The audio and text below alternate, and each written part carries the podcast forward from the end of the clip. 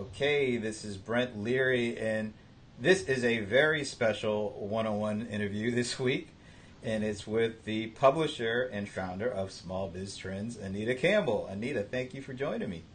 Hey, Brent, it's it's great to be here. I'm usually not on the other side of the camera in your interviews. I know, but this is a special occasion because just as we were finishing up a, a call, uh, I got this notification from LinkedIn and it said that I needed to congratulate Anita Campbell for being at Small Business Trends for 15 years. So I said, "All right, let me first let me do that. Congratulations." and then let's talk about it. So first of all, congratulations. How, does it even feel like it's been 15 years? Well, you know, um, in in some senses it does. In other senses, it's like I just started the site yesterday. You know, I, in fact, when I go back and I look and I see articles that I wrote in 2004, and I can't even believe it, and how much has changed since then. It's just, you know, uh, things that we thought were unique back then are today just, um, you know, they're commonplace, and so it's, it's very different. So let me take you back to 2003 when you were just really getting started could you ever have imagined back then where you'd end up with small biz trends today with millions of people visiting the site lots i mean i don't know how many thousands of tens of thousands of pages of content and just all that small biz trends has meant to a lot of small businesses and startups in one sense, no. Of course, I had dreams, but I didn't actually dream that it would go down the path it, it went down. So I've often told this story of how I started Small Business Trends because I wanted a place just to get some newsletter articles up online. And a friend said, oh, you should go over and try a blog and you know, there's this place called blogger.com and you can publish online like instantly. And I was like, oh, blog. All right. You know, I sort of had heard of blogs, but they were more like personal journals back then in 2003. Uh, and people were, you know, just writing about their lives and so on. LiveJournal was really big back then. And Blogger was the king of the hill when it came to blogging software uh, movable type and a typepad came along as well, but those were, you know, those were more nichey. So I started Blogger at blogger.com. I couldn't believe it. It was like I'd been spending days struggling using Dreamweaver software to try to load articles online, and I'd hit the back key, you know, and I'd destroy everything. Everything would like fall apart on me. And here was Blogger. It was so easy. So uh, yeah, so I started out just publishing some newsletter articles, and before I knew it, more people were coming to the site than were reading the newsletter, and that's when I realized, oh, I should be spending more time writing online. You know, the newsletter is fine, but really online publishing was where it's at. So that was back in 2003. Wow. Okay, so over that course of those 15 years, what has been, let's say, what has been the biggest change that you've noticed in small business, but also what's been the biggest constant over those 15 years in small business? Well, when, it comes to small business, I, I, think you know what's radically changed is how important the online world is to small business, even for brick and mortar uh, businesses, ones who get most of their customers locally.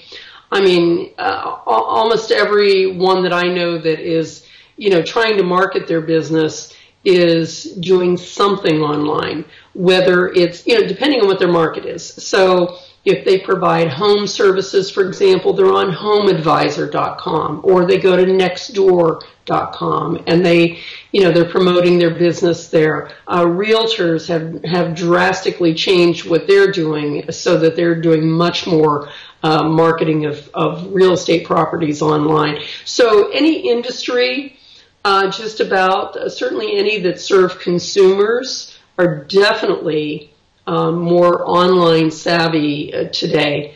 And sometimes I feel like that stat you often hear, like, oh, well, only 50% of small businesses have a website, is, you know, first of all, I'm not sure I buy that number. I think it's higher.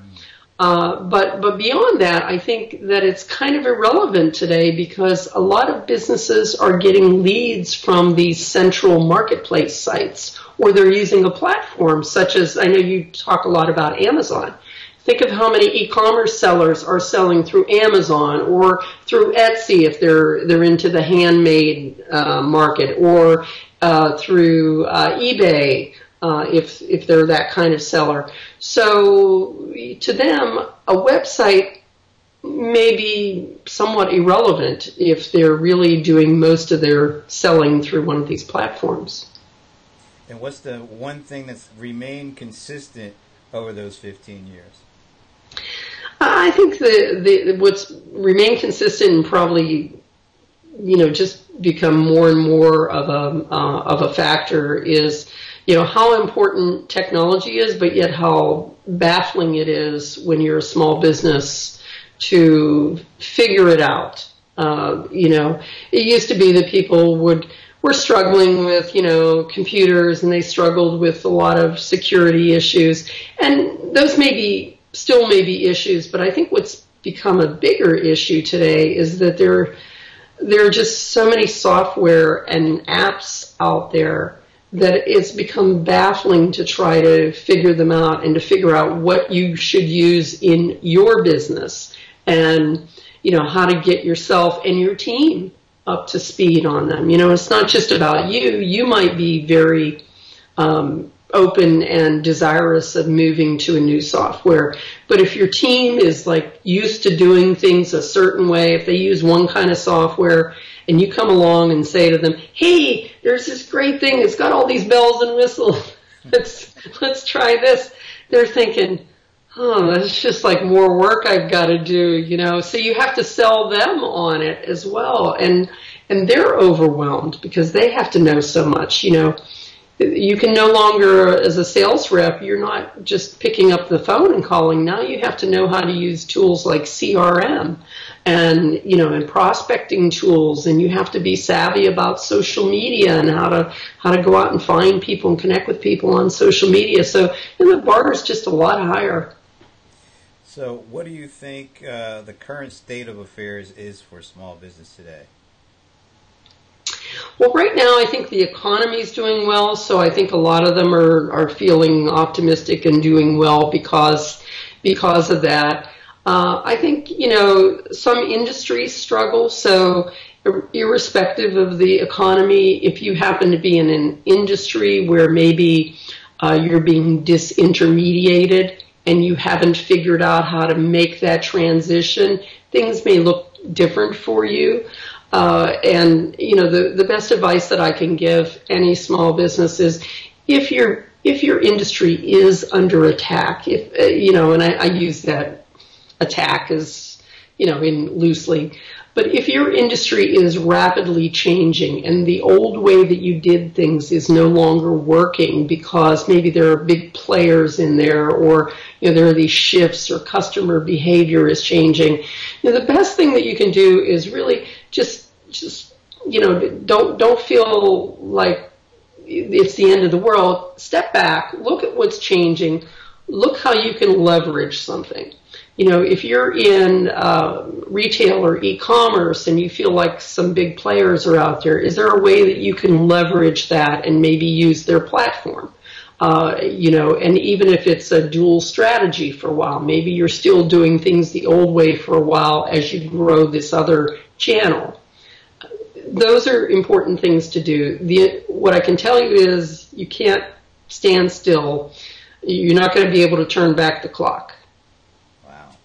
All right. So, uh, what's the one kind of technological area? Because there's a lot of technology. We hear about the, I'll say the voice assistance thing. We hear about AI. We hear about a number of things. What what technology do, you feel that small businesses should really concentrate more over some of the other things we're hearing about today?